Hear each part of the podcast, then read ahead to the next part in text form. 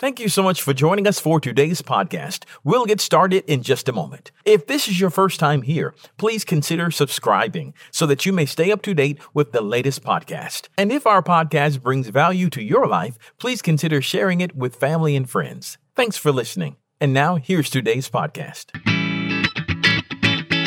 Thanks for joining us for the Covenant Living broadcast with Pastor John Butler of Covenant Life Church, located at 130 Atlantic Avenue in Bremen, Georgia.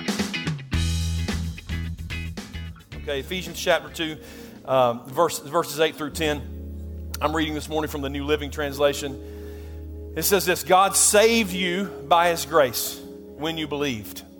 And you can't take credit for this, it's a gift of God. Salvation is not a reward for the good things that we've done, so none of us can boast about it. For we are, present tense, we are God's masterpiece. He created us anew in Christ Jesus. He created us anew. He recreated us in Christ Jesus so we can do the good things that He planned for us long ago. Father, I just pray that you would add your, uh, your anointing the, the illumination of our minds and spirits uh, to the reading of your word. Lord, as we read it, help us not just to understand it, but I pray that it comes alive for us and that we don't just hear it and even don't just understand it, but that, we, um, that we're moved in our spirits to do it. And I pray that we bring glory and honor in our lives to you. In the name of Jesus, we pray. Amen. Amen. Well, it, in just a few days, it will be the official beginning of fall.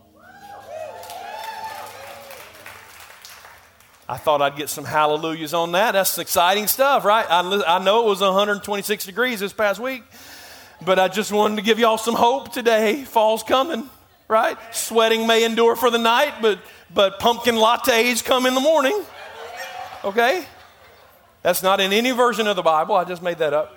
Um, when, when, when you think about fall, you, you tend to, I think about bonfires. Thank you very much. Bonfires are very exciting. I, I, I have to admit, I am a bit of a pyromaniac. It's probably rebellion from my teenage years because my daddy was a firefighter. So, I, but I love to, I love to burn things. Like I just, I'll just burn anything. Right? I'm not picky. I know some of y'all are bougie about your bonfires.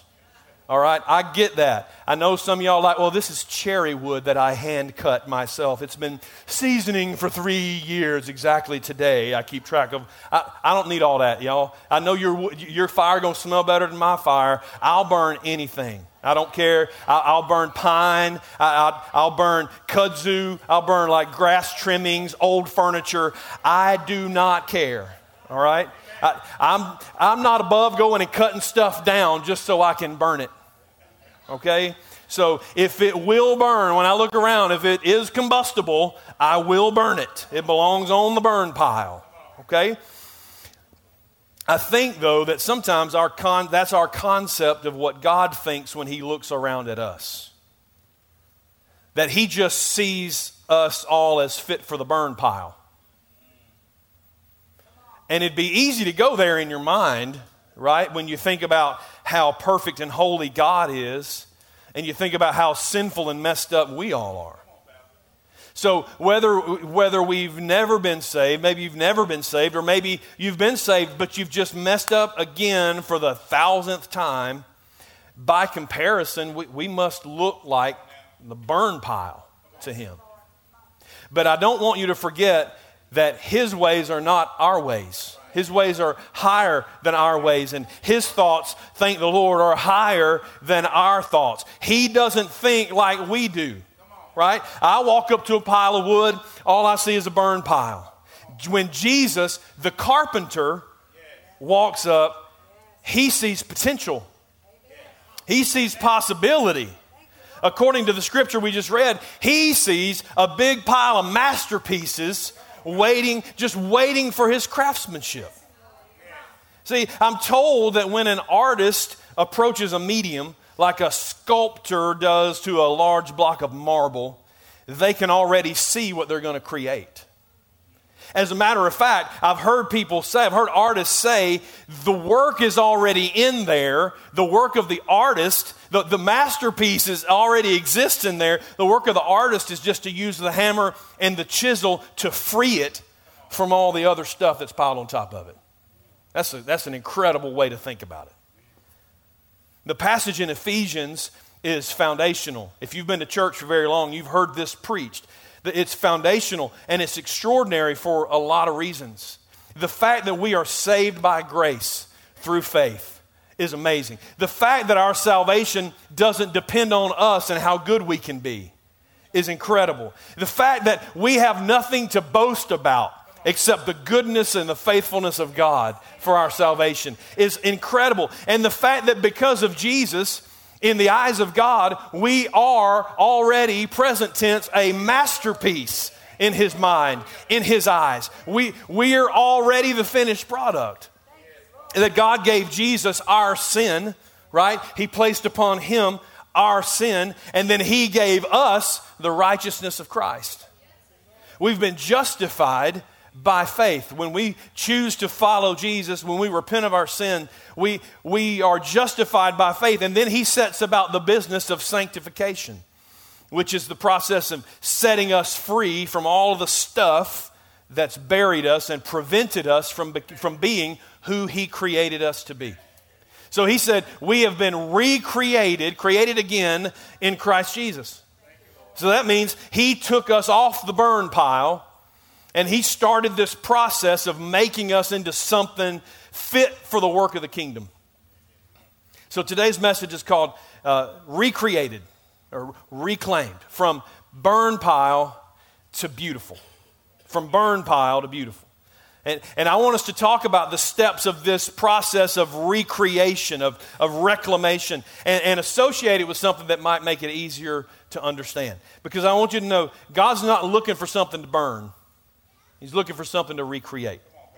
He's looking for something to reclaim. Now, I, I know we got little people everywhere. Uh, I'm going to need a volunteer. Is there a volunteer? And Cody, you're 30 something years old. Uh, come on, Sawyer. Sawyer, come here. You raised your hand, Bubba. It's too late to put it down now. Come on. Come on, come on, come on. Here's what I need you to do. I ask you come up here with me, man. I'm just kidding. I'm kidding. Do you see this one? Will y'all raise your hand? Jessica, Chad, you see them right there? Go, he's going to give you something. Go get it bring it to me.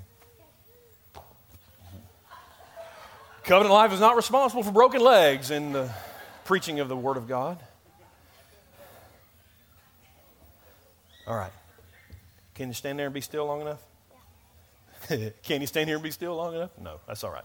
Uh, so this is this is just an old piece of reclaimed wood. Show it to these people over here too. They're nice people. All right. You jumped off. Now your feet don't work. Now, okay. So it's, it's, it's dirty. It's beat up. It's had a hard life. See, like there's pine straw on it and stuff. So if it were up to me, what would I do with this? Burn it. That's right. Thank you very much. But, but in the eyes of Chad and Jessica Scarborough, this right here is gold. This is gold. This is a masterpiece in the making.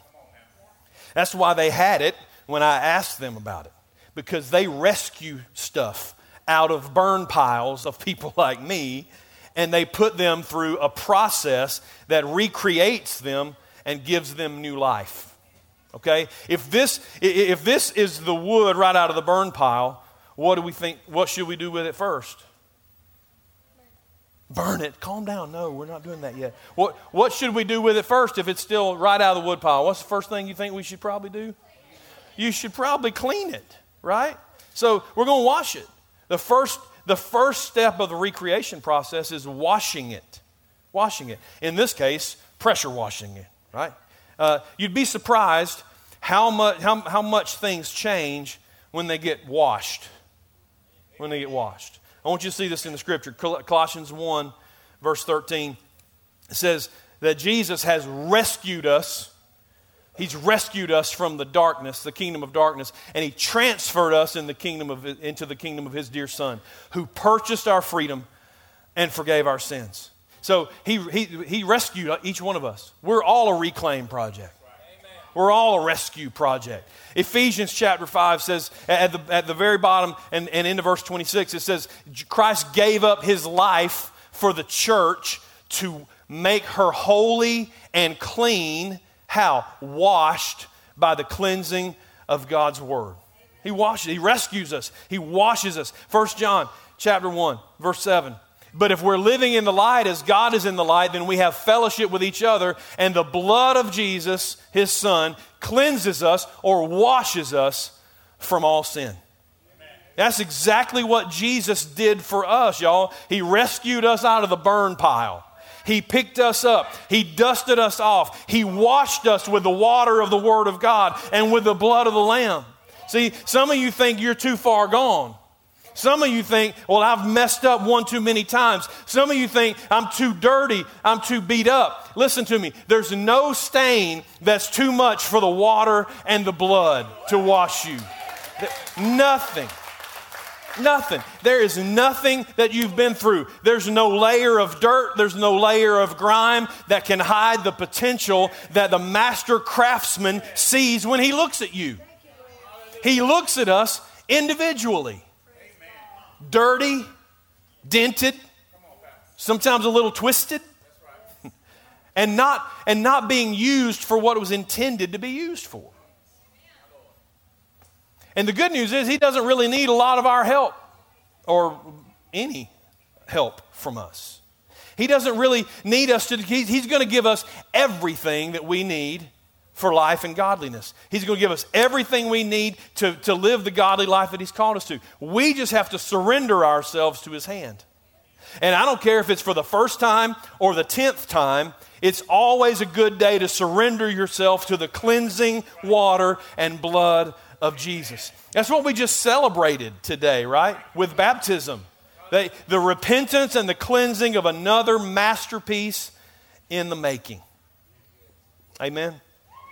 All right, Bubba, I got this. You can go on back and sit down. Thank you very much. We'll put this right here. I need another volunteer. Right there. I like the enthusiasm. Come on, honey. Uh, stop by right there. He's going to give you a, another piece.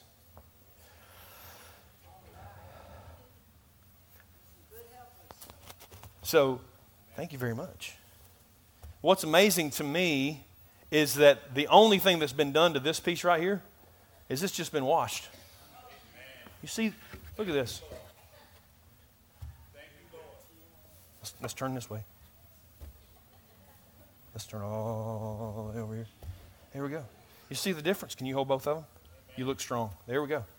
The only thing that's been done is that it was washed, but it's already changed a ton. I'm telling you, I've seen people come to the altar and get saved, and when they get up and turn around, they look like a different person so it wasn't just me, right? They look like a different person. I know how crazy that sounds. I know how maybe old fashioned that sounds, but repentance takes years off your face. Listen, forget Botox, ladies. Repentance is free. and it will change the way you look physically, and it changes the way you look spiritually as well. But that's not the end of the process. Salvation, or washing as we call it here, that's not the end, that's the beginning. When we get washed, he sees the masterpiece that you're going to be in his mind. And what Jesus does next is exactly what Chad and Jessica do. So they start to make, uh, make you look like everything that he sees inside of you. Jesus does that in our lives. He starts to make you look like what he sees. So you say, Yay, that's very exciting. God's going to restore me and remove all this old stuff. Don't go yay yet. Because the first step was washing. And that's refreshing and exciting. And getting a bath feels good. The next step is sanding. That's not near as much fun. Okay? It's a lot more intense. You see, God's already knocked off the surface level stuff, but in order to get you where you need to be, He's got to do a deeper work. The, one of the problems of the American church um, is that we've taught salvation as the end instead of the beginning. We, we've made it the goal line instead of the starting blocks. And now we've got churches full of people who stopped after they got washed. They had no idea that Jesus, the carpenter, needed to start the sanding process to get all the old ground in stuff out of there. The dents and the dings of the difficulties of life. The paint that you used to try to hide all the stuff that you've been through. All that stuff's got to come off. The sanding process takes all that stuff away. You say, John, listen, I got saved and it was awesome for like two weeks. And then things got really, really bad, right? Everything like fell apart. And I was thinking things were better for me before I ever gave my heart to the Lord. Anybody ever heard people say that? Yes. Yeah. You know what happened? You moved. You changed phases. You went from the washing phase to the sanding phase. And it's not fun, but it takes you back down to the raw material that God intended you to be in the first place before time and sin and, and just life got involved. The sanding's not much fun, and it makes a mess, but it's necessary in order to get you to the stage where you become the masterpiece that He had in mind. All right? You've been awesome. Can I have a high five? Thank you very much. I'll take this. Cool. All right, one goes down, somebody else has got to come up. I need another volunteer. You right there on the front side of the back section. That's you. Oh, that's my grandson. Hey, boy. Listen, y'all, y'all think when you skip church that I, th- I always know it. If you ain't sitting in the first six rows, I can't see you. All right? So if you're going to skip, sit in the back. All right, come on, boy. Now, you see how nice this looks? How sanded and See the difference? Show them the difference. All the way around. 180. Start over there. Good job. Stand. Yay. It's nice. You can see the real wood. You can start seeing the character. You can start seeing. It's amazing how far it's come. But the process is not over. Because once, once it gets you nice and sanded, then the next, the next part is the staining stage the staining stage. In layer after layer. Y'all ever see anybody stain something? You don't just pick the thing up and dunk it in the in the bucket, right? It's a layer, one layer at a time. And it's even and it's smooth, but layer after layer, Jesus will start to stain you. He'll stain you with his love. He'll stain you with his grace. He'll stain you with his power. He'll stain you with the gifts that He wants to place in you for the good of the body. If you do it right, staining will actually bring out the natural grain of the wood. It'll, it will reveal what you were always supposed to be the whole time. You say, John, what if my stain don't look like everybody else's stain? Not everybody gets the same stain. That's why we got Home Depot. Y'all ever gone on the stain aisle? There's like a thousand things. You stay there for six hours trying to figure out what color stain you want. Not everybody gets the same stain. It's fine. According to uh, 1 Corinthians chapter 12, it's the Holy Spirit who chooses the particular shade of stain for us based on what best complements the way He made us and the purpose to which He's called us, and every one of us has been called. You have to trust Him to decide what's best for you. God is described as a craftsman all over the Bible. He, he, talks, he talks about God as a craftsman, especially as a potter, and we're the clay, right? And, and, and, even the Apostle Paul in the New Testament talks about God as the sculptor that, that creates all these vessels for different reasons. Some he creates as fine china, and some's just everyday dishes. Some he creates old clay cups and some are goblets used for special occasions. The cups and the plates don't complain about it. They just glad to have been created by the sculptor in the first place. And it should be the same with us. God rescued us off the burn pile. right? So, whatever future He chooses to give us is better than what was going to happen to us had He not rescued us. So, it's up to Him. He gets to decide how we turn out. Good stuff, Bubba. Yay. All right. You can go. I need one last volunteer. Yay, I got pre volunteers. Come on. Kate, you can bring your friend. I know, man. Old people, bad peripheral vision and stuff. Yeah, go over there, make a stop at the lumber yard.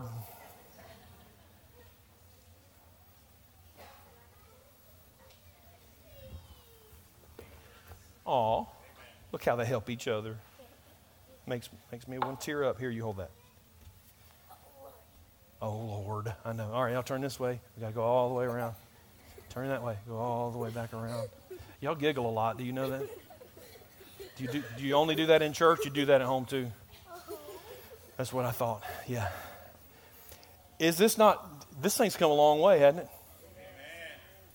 it? it isn't it beautiful now? The, it's really been through a process, though.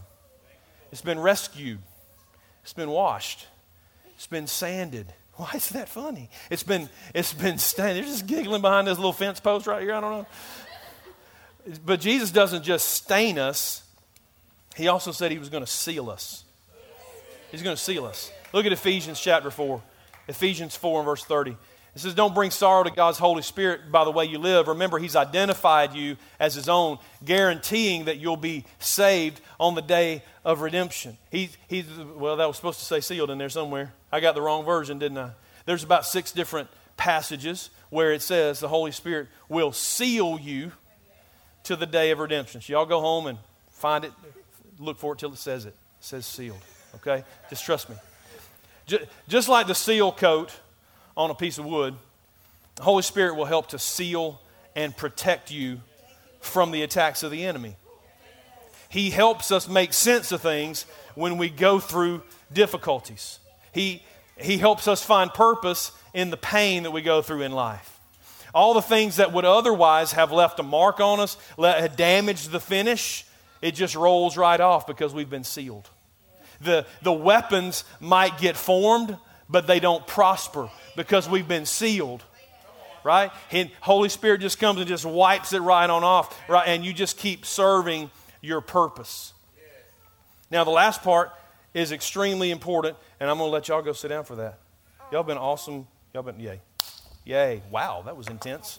Yay. All right.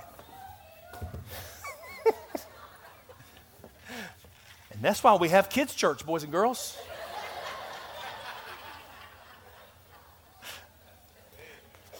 The very last part is, uh, is really, really important. And it's another thing that's missing in the American church too many times. Because I don't know if you've noticed, but our culture has become increasingly self centered. Right? Increasingly self centered. Like, just go to the cereal aisle. There's 8,000 different kinds of cereal. It used to be Rice Krispies, cornflakes. That was pretty much it. Then they invented Froot Loops and the world changed. Um, but you can get anything you want, any way you want it, customized for your particular taste. It's just become, it's become that culture. The problem is that doesn't translate well to the Word of God. And I think sometimes we get frustrated because we go through this whole process as an individual and we still feel like something's missing. And something is missing. It feels like something's missing because something is missing. Because the last step is that you have to join others. You have to join others. Yo, this is uh, picket, like fence stuff, isn't that right, Chad? This is fence material. Yeah. Uh, have y'all ever driven by somebody's house and they just had one of these standing up in the yard? I mean, you, you might have. I'd like the address because I'd like to swing by there today if you don't mind. Um, but that's just dumb, isn't it? No, I don't care how good you did on on making the wood turn out that way, that's not a fence. It ain't a fence until it gets with all the other pieces to accomplish the purpose that it was intended to accomplish. And here's the revelation that happens that gets offensive to people, especially in this day and time. But ultimately, the process wasn't about you. It wasn't about you. It's about what Jesus is building and you have to place yourself in the hand of the builder and let him put it all together. The, the one thing that's impossible to miss, whether you're in person here or you're online, is this big old wood wall behind me, right? You, you can't miss it. It's gorgeous. Chad and Jessica built this for us about seven years ago. It is incredible. They used the wood in the old antique mall beside us, and, and took, you should have seen that stuff when it came out of there compared to what it looks like now. So they, they put it through this whole process, and then they did the final step, which is to put the thing together. We think of the wall like we call it a wall because we think of it as one unit. But that's not entirely accurate.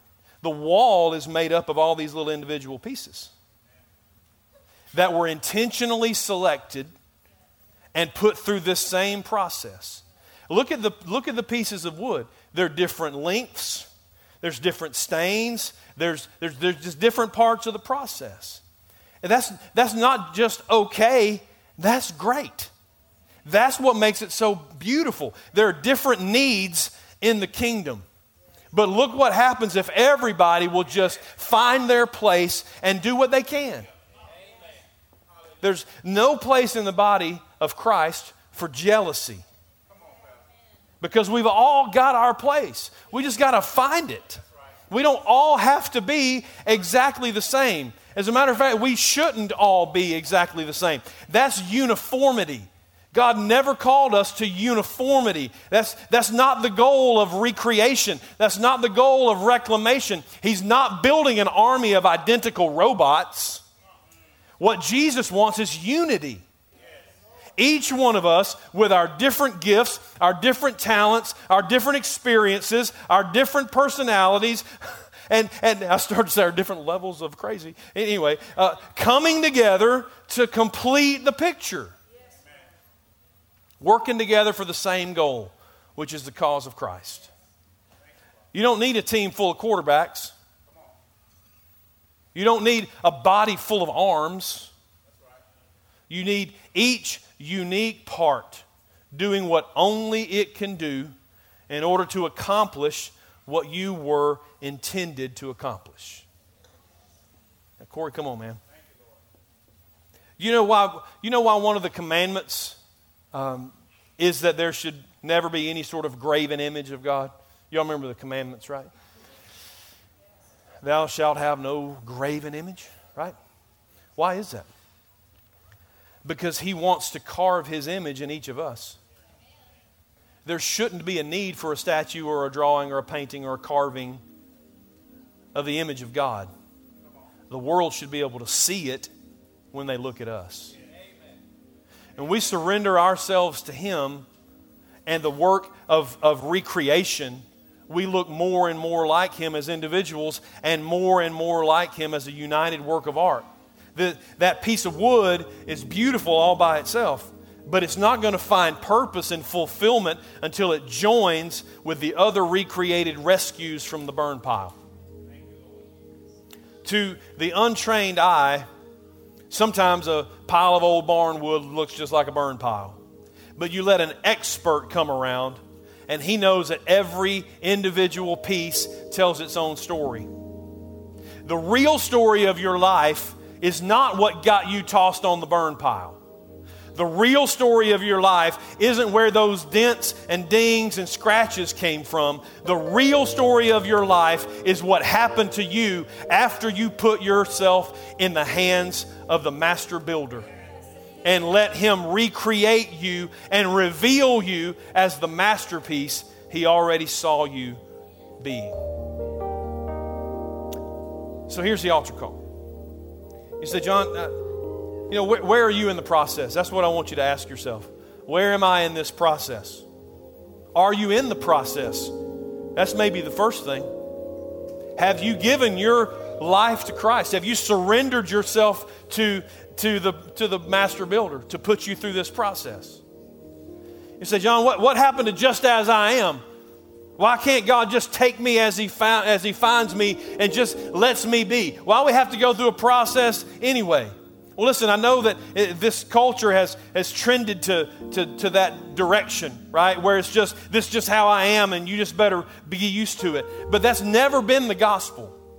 It's not the gospel. The good news is God does take you just as you are. But the better news is He's never going to leave you like He found you. Never. And it's not because He hates you, it's because He loves you. Every one of us has to surrender to the process of recreation so we can be exactly who and what God needs us to be in His kingdom. So today, maybe you need to pray for strength in whatever stage you find yourself. Or maybe you need to repent for fighting this process so hard in the first place. Or maybe you can turn around and see what God's been doing in your life and be grateful that He loves you enough to refine you and use you for His glory. I, one of my pet peeves is that we got a whole lot of Christians who look like this now, and those same Christians that forgot that they started like that. And so we get all judgy at people who still look like this, like we didn't, like we weren't on the same burn pile.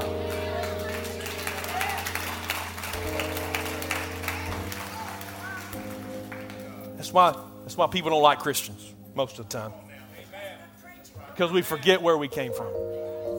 We forget to have grace for people who were just like us when some wise old saint had grace to tell us about Jesus. Y'all stand with me, please. I was trying to be short, and y'all are making me preach. Sorry. We're gonna. Uh, I'm gonna. I'm gonna pray, and, and this altar is open. It's always open for you to come and meet the Lord here. You can pray in your chair. You can pray at home. You can pray wherever you want to, because God's everywhere. Um, and He always hears the prayer of a sincere heart as, it, as it's lifted up to Him. We're to pray, and the altar's open if you'd like to come. Pray about the things that we talked about in this message, or whatever else you got going on in your life. Because when you got this many people in a room, some of y'all are having the best time of your life, and some of y'all having the worst time of your life.